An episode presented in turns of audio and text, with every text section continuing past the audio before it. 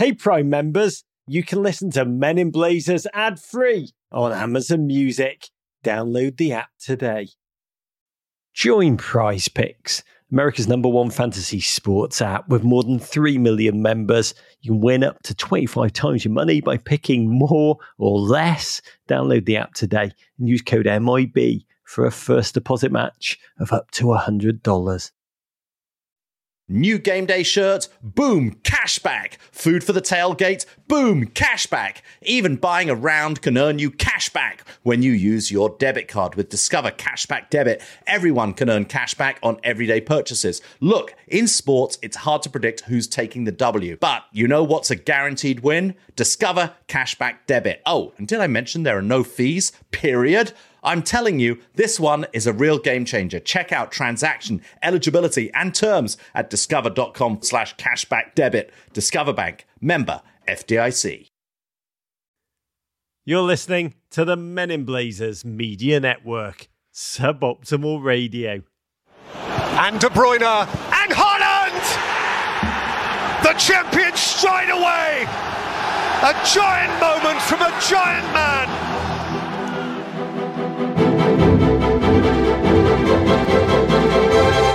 It's Rog. It's Wednesday. And what have we just witnessed? A battle between first and second in the Premier League.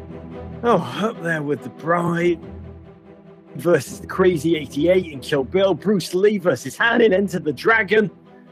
Manchester City, delirious, circling the wagons, has never felt more circly.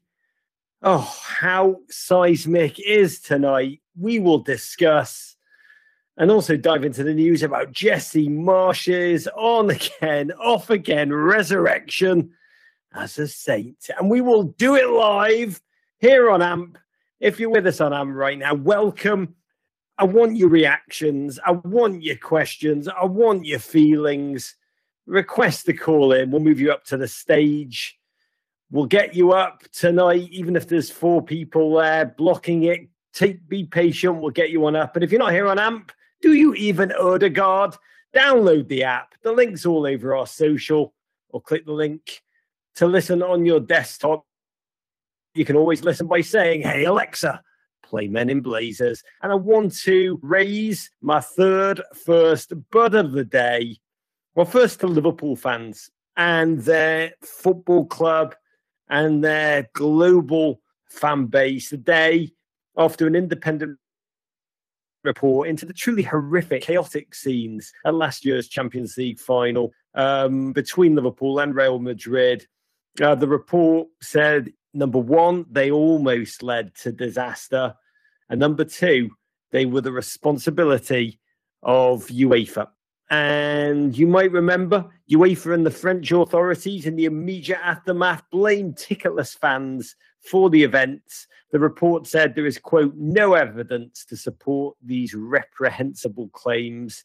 And I found those claims in the moment, they were the claims issued during the game just so disgusting for anyone who knows their football, especially after the Hillsborough disaster when exactly the same things happened to Liverpool fans who were scapegoated by the government and the police for years in the most horrific way.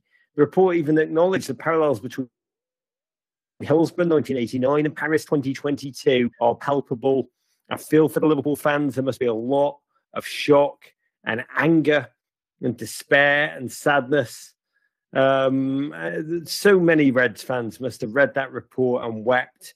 Um, and I raise this glass really to them and hope that UEFA will take full responsibility. I'm aware how naive and ridiculous that sounds. Even as I say those words, President Ceferin has, of course, said absolutely nothing. I say to better days ahead for all. We deserve better as football fans. But let's get right into it tonight's enormous clash, an epic rumble. Arsenal won, Manchester City three. First versus second. Arteta's hair helmet versus Pep's manic ball pate. Poor Arsenal limping in waving their PGMOL apology with grievance. Pep Guardiola chasing a title whose governing body is a warder. The Premier League is out to get him in his mind, screaming maniacally before the game, You want a title? Then fight. That was my Klopp accent. Winner goes top of the table. We knew that. And we also knew going into it the cruel part of all this from an Arsenal POV was that this game was meant to be played in October when Arsenal were, remember, on quite scintillating form.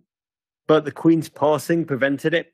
Instead, the game had to be played when Arsenal were in a deep, deep wobble. Lost to Everton, then drawing Brentford.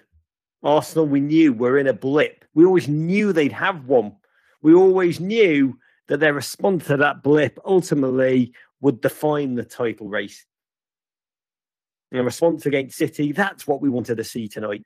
City, who have been Arsenal's true overlord. The Gunners had lost their last 10 top flight games against Pep Guardiola's side. They'd scored just three times. They conceded 26. That's a crime scene of a record.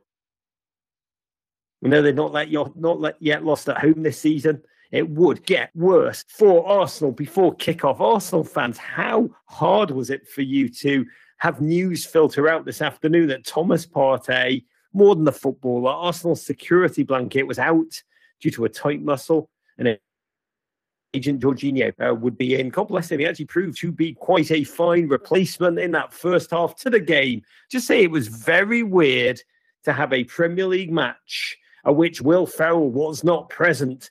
Defiant heel Pep said before kickoff, we have to be aggressive, handle rhythm, and pressure. They're going to pressure us, the, the fans, the referee, the players. God, he almost saw into the future. He said, We have to be so active, so very active in many things. Um, and that's pretty well how the game played out. Both teams in that first half took turns to test each other. It's like watching two UFC fighters grapple grapple in a prolonged ground game through the opening rounds, testing each other's strengths, their weaknesses, probing for vulnerabilities. Haaland flashed the ball across the face of goal. Zinchenko spanked across off Nketiah's head. But poor Eddie got the mechanics set hopelessly wrong as Arsenal attempted to assert themselves, but then tragedy. Grealish charged down Tommy Tomiyasu, who'd been selected over the out of form Ben White. Really a non threatening situation, the kind of situation that happens to a fullback maybe a dozen times a game. And he tried to knock the ball back to his goalkeeper. But as he did so, you could see a face turn to panic and suddenly turn into howling agony. He'd sold Aaron Ramsdale hopelessly short and the slow motion shots that we saw in close up, honestly, something cinematically on par with David Attenborough's finer shots in Planet Earth. The doom face of Tomiyasu, he knew. He knew the second he'd hit it, the dead eyes of KDB, the joy of Grealish and City fans as Kevin De Bruyne. Really, if you're going to draw up a short list of human beings in the world, you would not want to see swooping onto the ball in that position. I think KDB would top everyone's list. Said clinical, so ruthless, took a gamble, steamed in on the off chance the pass would be short, swooped and was rewarded. God, he just caressed that ball over Ramsdale. And there was an eternity. That's what it felt like. No noise at all at the Emirates. The air being sucked out of the place in disbelief. First goal, since the end of October for KDB and one which put City top of the table. An agony for Arsenal fans that the goal was caused by their own hand. But credit their team. They responded admirably. They charged back at Manchester City. Xhaka swung and Nketiah, who rounded Ederson. The shot was cleared off the line. But the referee, what? He gave a penalty. We didn't know what for. We were at a loss. Was it for the clearance off the line? What could it possibly be? We saw Ederson had clattered into Eddie after the shot. A foul. Yes, certainly anywhere else on the field, but you don't call that against goalkeepers. Or if you did, my lord Jordan Pickford would give away a dozen penalties a game. Oddly, Ederson, already on a yellow card for time wasting, wasn't given a second. So let's just say lots of creative decision making all over the place. A penalty we just never see. Pep's paranoia and sense of conspiracy would have shot up to 11 in that moment. Was it a penalty? We can discuss, but let's just say last game, referees take the four away. In this one, it felt like referees give a Saka stepped up to take the penalty. A kid with prior trauma from the spot. The ref actually iced him. The pressure, my lord, in that moment, Ederson pointed to where he wanted Saka to shoot it. And Saka hit it there anyway. Ice, ice, baby. Still more, Rodri hit the bar on the stroke of half time. You could tell there that City knew just how much of a battle that they'd been in because, my lord, there was just so much aggro, so many fouls that they had to unleash to counter Arsenal's intensity. Their game craft throughout the game, really remarkable. The manifestation of both managers. You saw Arteta on the sideline, not averse to drawing KDB to some pushy pushy with some rarely seen manager shithousery. City ratcheted up their focus, their speed. Arsenal tried to match it with their press. It was all irresistible force meets an immovable, young, dashing, big, dreaming object. Experience versus aspiration, panic versus fear. We had it all. Could it hold? There was a panic of Haaland winning a penalty. Haaland had gotten goal side of Gabriel, who pulled him down, but he got on goal side by being offside. And the game soured for a spell. Edgy. Game of time wasting and elbows and slice shoves in the back. City could seemingly do whatever they wanted to Saka. City, though, started to edge it. Jorginho cleared a trickler off the line. And then it happened. Gabriel, some slop. City pounced. Haaland rolled the ball toward Gundogan, who brilliantly let it on like a rugby player, shuttling the ball down the line. And then it fell to Jack Grealish, $139 million man, all that money, all that pressure. And he unleashed in one massive moment, stroked the ball. Poor Tomiyasu deflected it slightly enough to rear over Ramsdale, who punched the turf in agony as Greel slid away. I did it! I did it! Third Premier League goal this season. So much triumph a goal that could define the season. He almost, almost ripped his shirt off. Remember that last second he didn't have his chest wig on and decided to save his abs reveal for the after party. Arsenal reeling, City experienced, ruthless assassins finished them off in this moment. Stunning team goal. KDB spanking a pullback at Haaland, who reacted really like an apex predator two touches. The first, somehow corralling the ball at speed. Second, lashing it home. The Norwegians' first goal against a Big Six team on the road. Peter Drury called it a giant moment from a giant man. His 32nd goal, all comps in 30 games this season. But the roar he emitted primal, audible faintly all around the world. I swear I heard it resound against my windows here in Bedford, New York. It came from deep within Haaland, a roar, a roar of wounded pride, of wagon circles, of city coming and taking what is theirs by right. Really an agony for Arsenal. The two points stolen from them in the last game. And now this. Arsenal still have that game in hand, but another match against City to play at City. So much football still to come. You know, Arsene Wenger once told me that the hardest thing about being a manager is to stop one defeat turning into two, and two turning into his words a doom spiral. And Arteta must prove he can prevent a doom spiral starting this weekend against Aston Villa but it's hard to leave this game big picture as an Arsenal fan without seeing the different levels in the squads the two coaches have at their disposal, just the tools they have in total. And also, even in doing so, the two are connected to admire the truly incredible job Mikel Arteta's doing to make this the true title race that it is. City deserve the victory. They withstood the white hot heat of Arsenal at their best for most of the first half and had the talent, the experience, the belief, the guile, and the explosive might to enforce their will in that second half trip to raucous Nottingham Forest on the banks of the River Trent now awaits. Will there be any anticlimax of a performance after this one? I don't think so.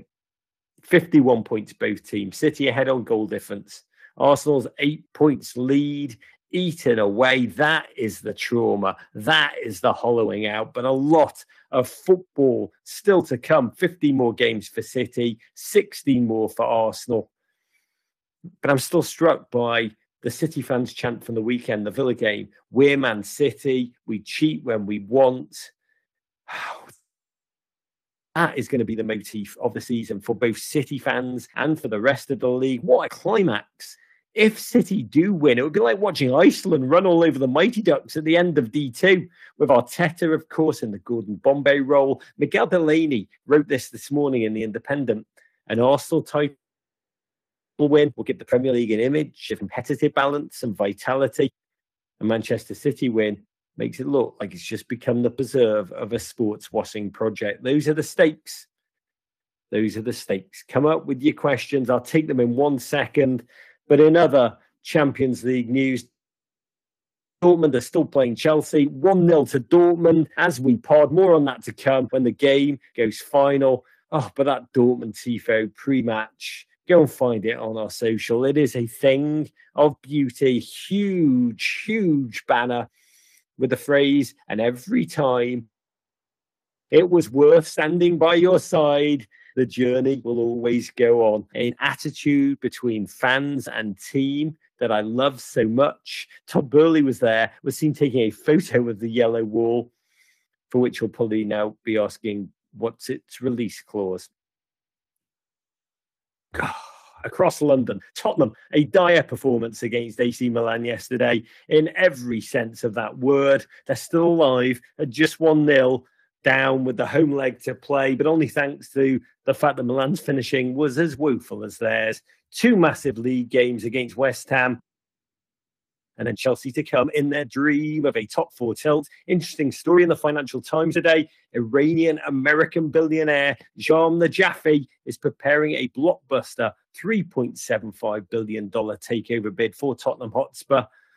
Uh, Nafaji was vice chairman for the Phoenix Suns, also vice chairman of McLaren Racing. But now to the big Premier League news that has really eh, just enraptured the American side of the Premier League fan base. Jesse Marsch, our gent, yesterday was announced locked on to become the new Southampton manager. My lord, how we danced. Today we found out it's not happening. Originally, the 49 year old from Racine, Wisconsin, um, was said to be willing to become the manager and the favourite to become the manager, had come to terms with bottom of the table Southampton. And I was like, man, that is some challenge, but it's got to be easier to follow Nathan Jones, a beleaguered gent who lasted just 94 days and never won a single point at home, than to follow Marcelo Bielsa at Leeds, who essentially walked on water, turned water into wine at Elland Road. I looked ahead. You had the Ash Leeds, Southampton, 25th of February. It would have been incredible to see those tight grey denims back on the sideline at Elland Road. But then news broke this morning, talks had broken down at the last. Southampton would not offer Jesse Marsch a long term contract, just six months. They wanted him to the end of the season with an option to extend. Um, they talked about the sudden nature of discussions and their own precarious position, especially after the financial hit which is paying off Nathan Jones um, three and a half months into what was it? His three and a half year contract.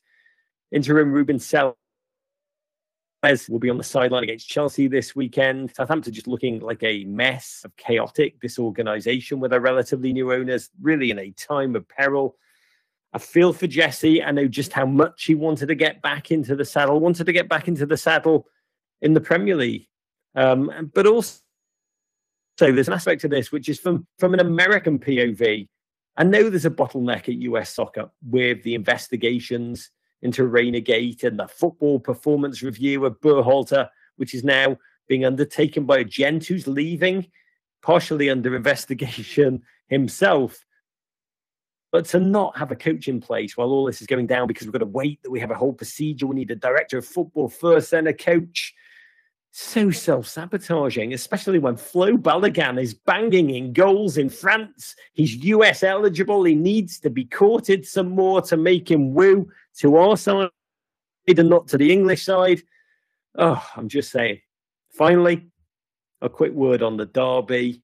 Now, the joke Evertonians are telling each other is that all season we Blues have played so well against the big teams and struggled against the bad ones, like Liverpool. But honestly, that loss absolutely crushed me.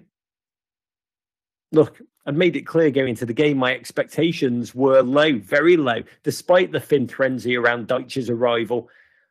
And a Arsenal win that just raised expectations and wonder at the fenestration of Arsenal. Everton had won just one of the last 24 Premier League derbies. Liverpool are bad, yes, but we are badder. And the nature of the defeat, though, made me ache so truly, madly, deeply. The fact that Tarkowski hit the post with his header, if that had gone in, how different could it have been? Liverpool, like so emotionally fragile, but doinks always do my team in, be it Everton, Origi, you. And the Bears double doink, and within 15 seconds, Mo Salah charging, Pickford glitching, and the second goal. Oh, that second goal. Conor Coady, childhood Liverpool fan, never trust them, step over in his own area. But more than anything, both goals, the lack of bodies taking out Liverpool in transition. This is meant to be Dyche ball. And the lack of fight of it all. Dwight McNeil, the worst player I've ever seen in an Everton shirt. Mykolenko, sweet, sweet man. Not a footballer. Liverpool, thanks to Andy Robertson, even won the memes. And that Andy Robertson was not given any retribution for mocking us to our faces. It's almost as bad as a lack of goals. Where are they going to come from? Lose to Leeds at the weekend. And I fear what will happen to this club if the blue is off the Dyche Rose. My God, the Dyche Rose. What an oxymoron that is. Aaron Rodgers is talking about a four day darkness retreat. Honestly, I'd hear about that and I'm like, that's for amateurs. We Everton fans, we're in a 38 game darkness retreat, one that lasts for months and feels like it will never end. As for Liverpool, Gakpo scored, Klopp fist pumped the Kop. Liverpool finally won, but are they really back? Newcastle on Saturday will be the true, sterner, much sterner test. Dortmund 1 0 to Chelsea what Dortmund won, Chelsea nil has just gone final. A really great first half of football from Chelsea. João Felix really lifting the team, but the finishing was dire, utterly dire for Chelsea, and they were punished for their profligacy. With Dortmund scoring on the break, Adeyemi rounding Kepa, passing the ball deliriously into the net. Just an absolute delight and wonder uh, Koulibaly had one cleared off the line late, late, late. Kuba had an incredible save on Enzo at the death and a win, which will be the stuff of legend in Dortmund for at least the two um, next two weeks. In the other Champions League game, Benfica 2, Club Bruges nil. Dominant performance from Benfica, who are the supplier of talent to the world.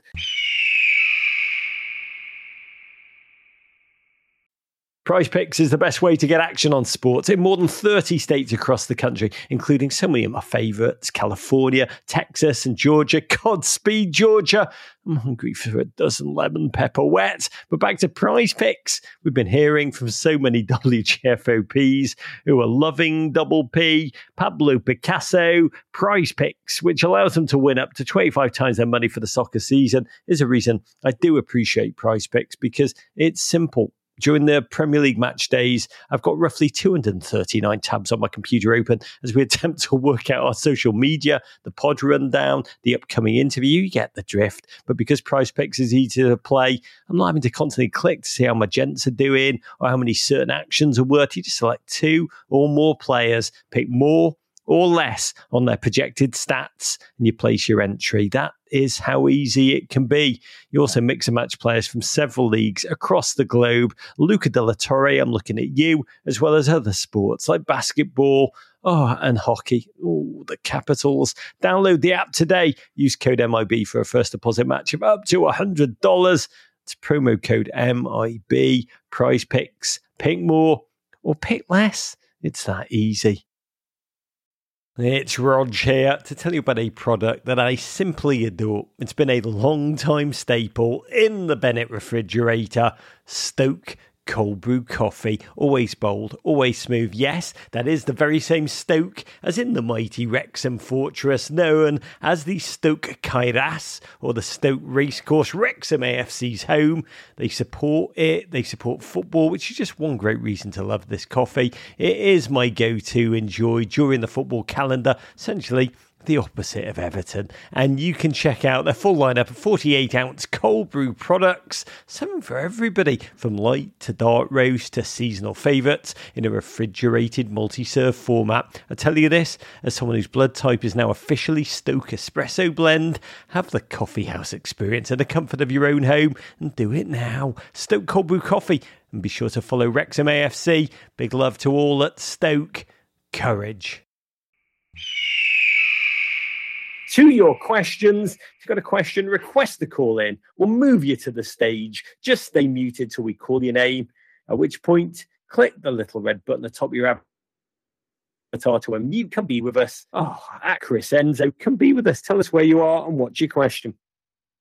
Hey, Raj, can you hear me? I'm from Cleveland, Ohio. Hello, beautiful. I hear you loud and clear. Over. Perfect. Uh, so, my question is as a you know, lifelong Liverpool fan, why do I feel more Schadenfreude when Arsenal and United lose than when City and Chelsea do?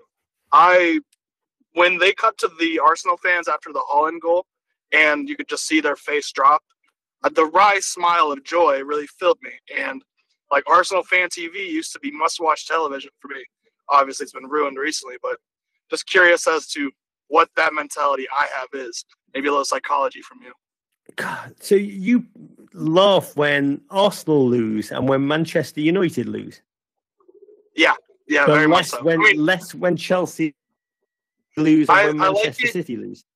I like it when City and Chelsea lose, obviously, but today I was very much in the corner of City losing. I don't know if that's because I see I like Liverpool being the rival throughout these last the sole rival throughout these last few years with City, or it's they haven't gone through, or the fact that City hasn't pushed Arsenal the way they've pushed us. So I'm How, I'm- long, have I'm you, how long have you been a Liverpool fan, Chris? Uh, see, I'm so I am from Akron, Ohio. So I started really following the Premier League around 2010 when uh, LeBron James, or when I'm sorry, when the, after the World Cup, and I kind of flirted with a bunch of teams. And after LeBron James took a minority sharehold in Liverpool, I decided, well, that's my team because the Akron connection is just too strong. So I'm going to say you are a relatively new fan in the pantheon of Liverpool's long and storied and wonderful history.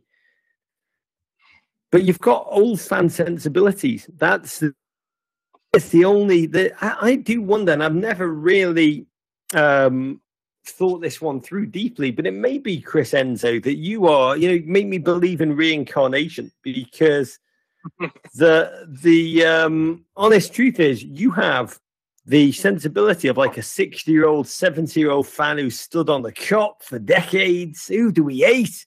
We proper hate manchester united. Liverpool and manchester united were really death rivals in the most remarkable way. I mean in the 80s liverpool and everton i mean everton were back then this is hard to use your imagination for this. Everton were a real football club and not just a make a wish foundation for the likes of Cody Gakpo.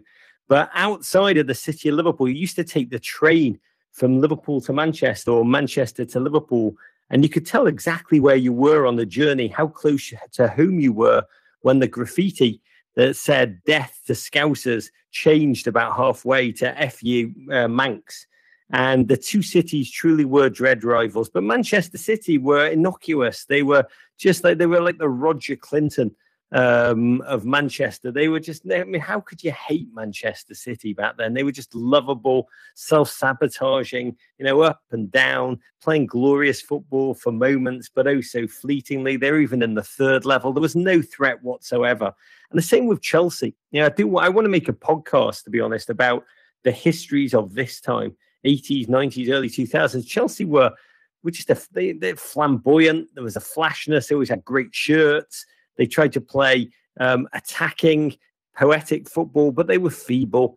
Um, they were so crushable. I, mean, I remember watching Everton uh, beat Chelsea 5 0, and it felt like Everton took uh, it easy on them in the um, in the 80s. And so those are the two teams that you really have blinkers to emotionally, Chris. Um, but those are the two new money teams. And so the only real answer I can have for your question is that you were reincarnated. You are from proper Liverpool stock. Yes, that fascinating Akron connection to Liverpool is what has made you return to the club. But your sensibilities of truly despising United, you know, the, the, United for the greatest part of the time we've had Premier League broadcast in the United States under Rebecca Lowe's I just United have been, you know, yes, under Mourinho, second place, but mostly also rans. They were once the gold standard uh, of football, a truly great despised team. Um, and in the same way, Arsenal right before them, always 1 0 to the Arsenal, boring, boring Arsenal. You know, Highbury, a fortress, just a team that you hated um, if you were not an Arsenal fan. And so you have old school sensibility, uh, is all I can say. Um, I'll also add and I feel for Arsenal fans in this moment. If you cannot admire what um, Mikel Arteta has done, I do feel for you. I know football is parochial, and we're meant to, you know, hate the uh, rival, and we're meant to laugh at their uh, Schadenfreude, take pleasure in their defeat. But I admire so much the the second goal tonight that went in, uh, went in briefly uh, after Peter Drury had talked about this Arsenal who um, you know, have yearned and have dreamed and have had so many players prized from their hands because they couldn't afford to keep them because they didn't qualify for the Champions League, so perpetually fifth. I think hinting a little bit about the Manchester City, uh, the accusations, the Premier League accusations. Started to talk about how Arsenal, what could have been if they qualified for the Champions League, the money they would have made, the games they would have played, the players they could have brought in, the players they could have kept. And I thought in that moment, you know, particularly that pain of Arsenal looking at Manchester City um, and thinking about the likes of um, Arsenal players who were prized away at the beginning of the Manchester City spell of dominance. Manchester City at the beginning, when they rose to become this Manchester City, it was Arsenal that they used as their almost their academy.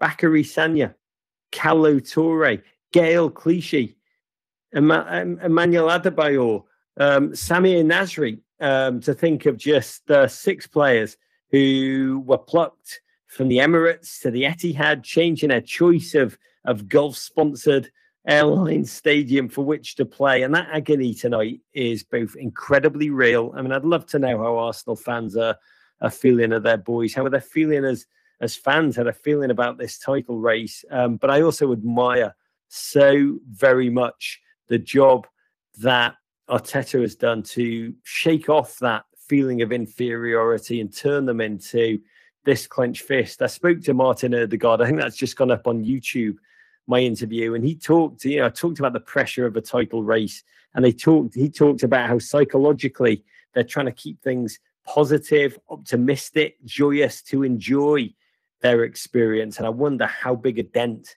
tonight put into that enjoyment. Come on up and be with us. Oh, if it isn't an old friend, it's Jen Sykes. Right. Hi, Raj. Jen Sykes from Hillsborough, uh, currently suffering as a Chelsea fan. That wasn't fun. Um, but actually, my question dovetails off of Chris Enzo's. Uh, for the past couple of weeks, I've had some people come up to me and say they support Premier League teams because, say, Fenway Sports Group has a hand in Liverpool or much like Chris described, LeBron, um, or someone saying, I will not support Man United because I hate Tampa Bay and Brady. So is this is my question: Getting more American owners involved who have ties to other sports teams. Do you think that's going to be a good gateway drug to get people to start paying attention to Premier League teams? And is it justified? You know, having someone say, "I support Liverpool because Fenway owns them," was definitely surprising. But hey, if he's watching, what do I care? Um, I think it's an incredible question, and it's something I'm increasingly interested in. Um, just the, and we've talked about before, Jen Sykes, just the arbitrary um, nature of um, of football fandom in America, and how tiny, tiny details um, of that emotional connection, the seeds of that emotional connection, can ratchet into um, deep meaningful, lifelong bonds to friends within their own family, you know, to, to, to travel abroad, to travel to Europe, to watch them. I mean, it's incredible to me, both the arbitrariness of um, uh, uh, uh, of the initial choice and then the depth, um, how incredibly driven American fans become despite that arbitrariness. I've often talked about the guy who got a Tottenham tattoo uh, his last name was Thompson. Arsenal was sponsored by Thompson, the vacation uh, brand.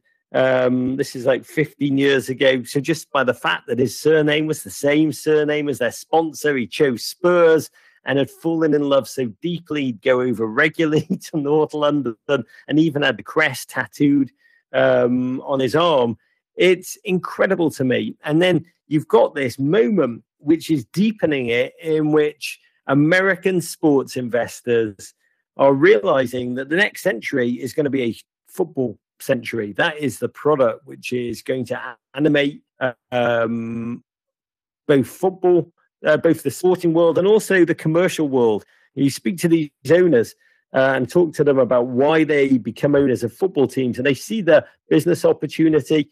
They see the sense that this sport is going to be so much bigger globally than any American um, sports franchise can allow them to experience. But they also talk, and this is really fascinating. They also talk about deal flow, and this is, was an anathema to me before I started to talk to owners. You know, ones who own baseball stadia like, you know, when you're a baseball owner, you have the local uh, college president come and uh, to the games and sit in your owner's box. You have the local police chief. You know, you have the local um, corporate commercial CEOs, but it's fairly sleepy in their words. If you're in a Premier League director's box, you are rubbing shoulders with oligarchs, with sheikhs, with you know just the global deal flow, which leads to investment opportunities outside of football, but in ways and connections you would never have dreamt about. So these American owners are flowing over there. It's remarkable. I mean, this Spurs story is one to watch and one to understand and one to try and uh, analysed, but it looks like there is going to be um, at least another. Everton are also um, said to be changing hands. Leeds is about to become fully American. Um, there's going to be um, an absolute uh, moment of just American domination. Uh, I mean, you're going to have it all the way down the lower league. So many guys are looking at what Wrexham. Oh, you can do it for that much money. Um, I mean, it's crazy. And so you do have this collision of interest. And Jenny, I think it, it, it's complicated because you know I, I, there's fans of uh, of Chelsea who are Red Sox fans. Their team suddenly by Liverpool. That's a complicated one. I think for for newer fans, I think it's a natural fit. I think it's a deeply it's like your identity's at war with yourself. Um, and then the Boehly purchase of Chelsea, a lot of Dodgers fans already had pre big football teams. That's a I'm, I'm yet to meet. This is pretty fascinating. If you are listening to this and you um, uh, have lived a different experience of what I'm about to say, please drop us a line, meninblazers at gmail.com. I have not met a single or heard from a single human being who um, has become a Chelsea fan because of Todd Boehly. I have not heard. I'm nope. a Dodger, been a multi generational Dodger, and as soon as we we took over Chelsea Football Club, I I changed my club uh, and became a Chelsea fan or fell in love with oh, Chelsea. So, so, I think it's I, a complicated one. It's going to go many ways. Yeah, I can tell you a story. I watched when I found out Boehly was an alum of my college. I was watching the Chelsea Spurs game where Conte and Tuchel had that little fight, uh, with a buddy of mine who's also a William and Mary alum, and I was like, "Come on, stop being a Spurs fan, be a Chelsea fan." He went to our college, and my friend's like, "Nope, not happening." oh, you sent me some. You sent me a speech he done at William and Mary, right? Uh, yeah, I did. Yeah, she gives some insights into um what he's actually thinking. well, it's nice to know and reassuring Jen Sykes that he is thinking something. God speed to William and Mary.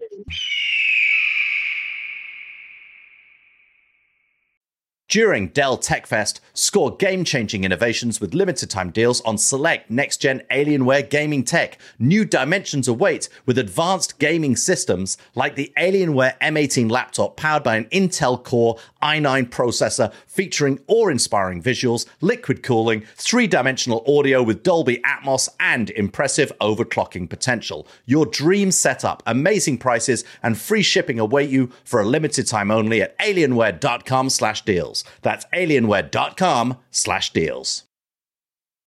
New Year's is now in the rearview mirror. By now, some of the excitement about our New Year's resolutions may be dying down, much like my excitement for Chelsea Football Club as we get further and further into the season. If you're looking for performance apparel that can help give you the extra push you need to keep up with your health goals, Vuori has you covered. Vuori creates incredibly versatile and comfortable activewear designed to look great in everyday life in and out of the gym, or in my case, on or off the tennis court. Plus, Vuori is 100% off offsetting their carbon footprint by offsetting 100% of their plastic footprint from 2019 and beyond. They are utilizing better sustainable materials for their products, empowering your best active life. With Vuori, you can feel good about the things you buy and also how they are made. Vuori is an investment in your happiness. For our listeners, they are offering 20% off your first purchase. Get yourself some of the most comfortable and versatile clothing on the planet at vuori.com slash MIB. That's V-U-O-R-I dot com slash MIB. Not only will you receive 20% off your first purchase, but enjoy free shipping on any US orders over $75 and free returns. Trust me, go to vuori.com slash MIB and discover the versatility of Vuori clothing. What a joy it is to see this human being's name.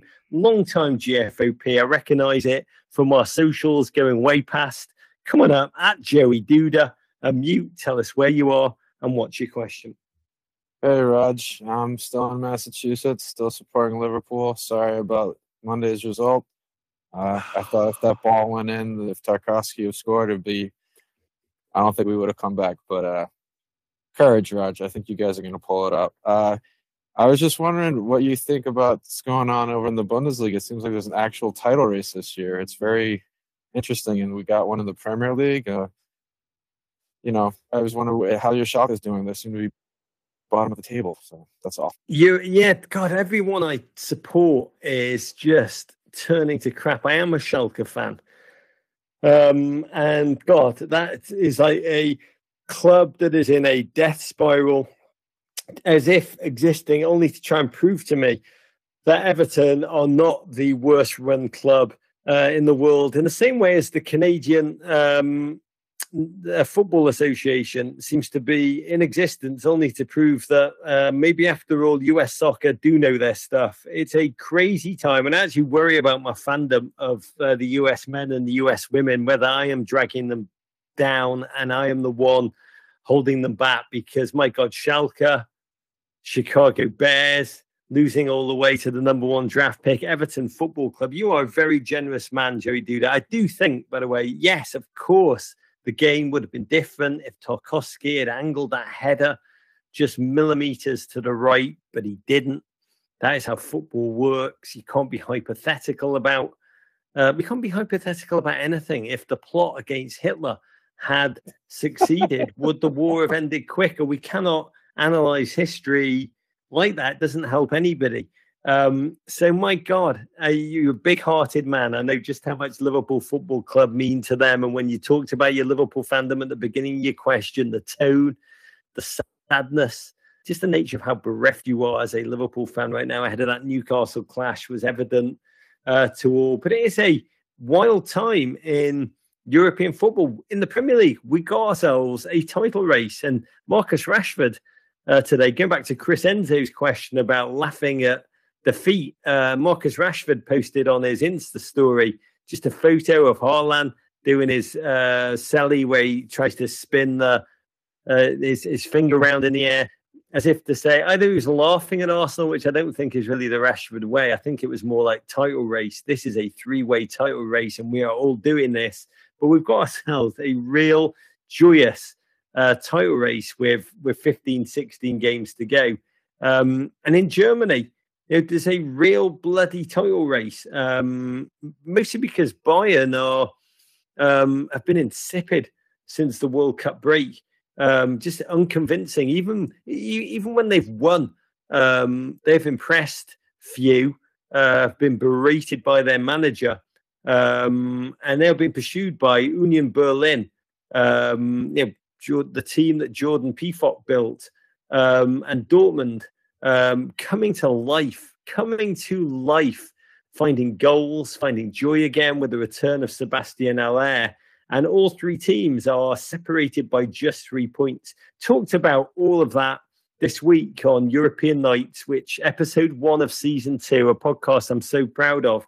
Um, and Rory Smith said that the Bundesliga title almost means nothing to Bayern Munich because they win it so often. But this year, when we could see it change, I bet this will be this will be if they win it, which I still think they will, one of their most joyous. We get deep into that in this week's episode of Euro Nights. Um, find that, revel in it, and the way that Dortmund operate, the way they recruit players to sell them on, mean that this Dortmund challenge, this delirious Dortmund challenge, is always, always a challenge in transition, often a fleeting challenge. Come to us as a young prospect, play, gel in the team, and then we will break up that team and sell you on. We promise we'll sell you on. Um, and when the time is right, but make that time count and we'll make a fist of it. And that's what we're seeing uh, over in the Bundesliga. I feel for the Bundesliga. I really do. You know, um, eight years ago, nine years ago, they had the real shapings of a league that was coming. Um, I remember writing a piece for ESPN, uh, but it was when um, English teams beat themselves up so badly in the Premier League race that um, we were blessed with um, ultimately, we're blessed with the Dortmund Bayern final. Um, and I did a piece about the other leagues um, and how they could engage fans uh, as the Premier League had an off year in the Champions League. And it really did feel, you know, Aubameyang's Dortmund, Lewandowski's Bayern Munich. It really felt um, like, oh, it felt like Bundesliga coming. And I remember the Fox then brought the rights to the Bundesliga and tried to make it a priority. Um, but the challenge just of Dortmund just fizzed away, just became an empty um, fist.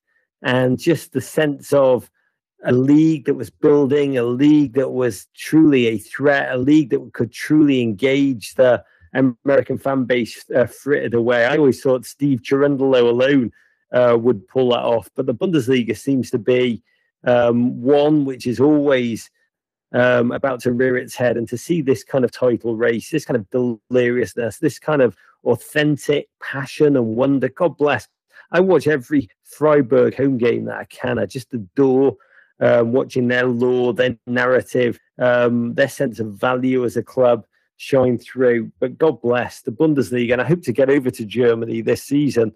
Um, it's one that I revel in at every single bloody opportunity. That is it for tonight. Before we go, a quick announcement about everything happening at Men in Blazers World Headquarters for the rest of this week. Tomorrow, we're going to launch a quite spectacular podcast with the one and only Double D, Daryl Dike.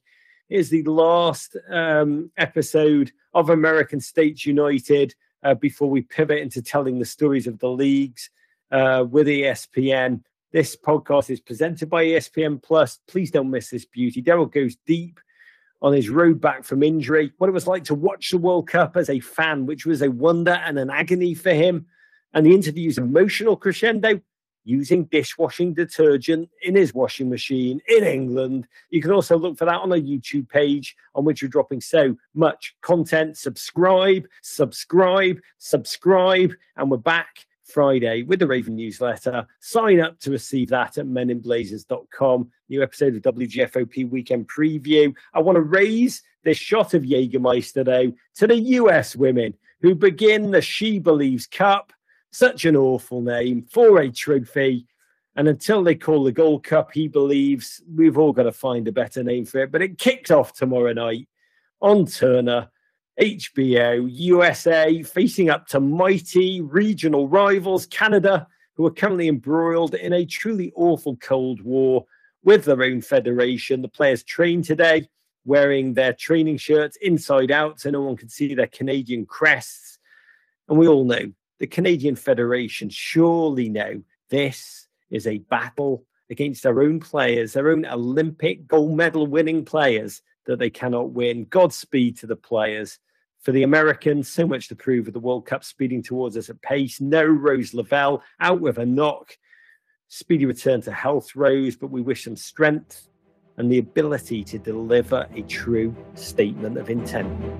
Courage.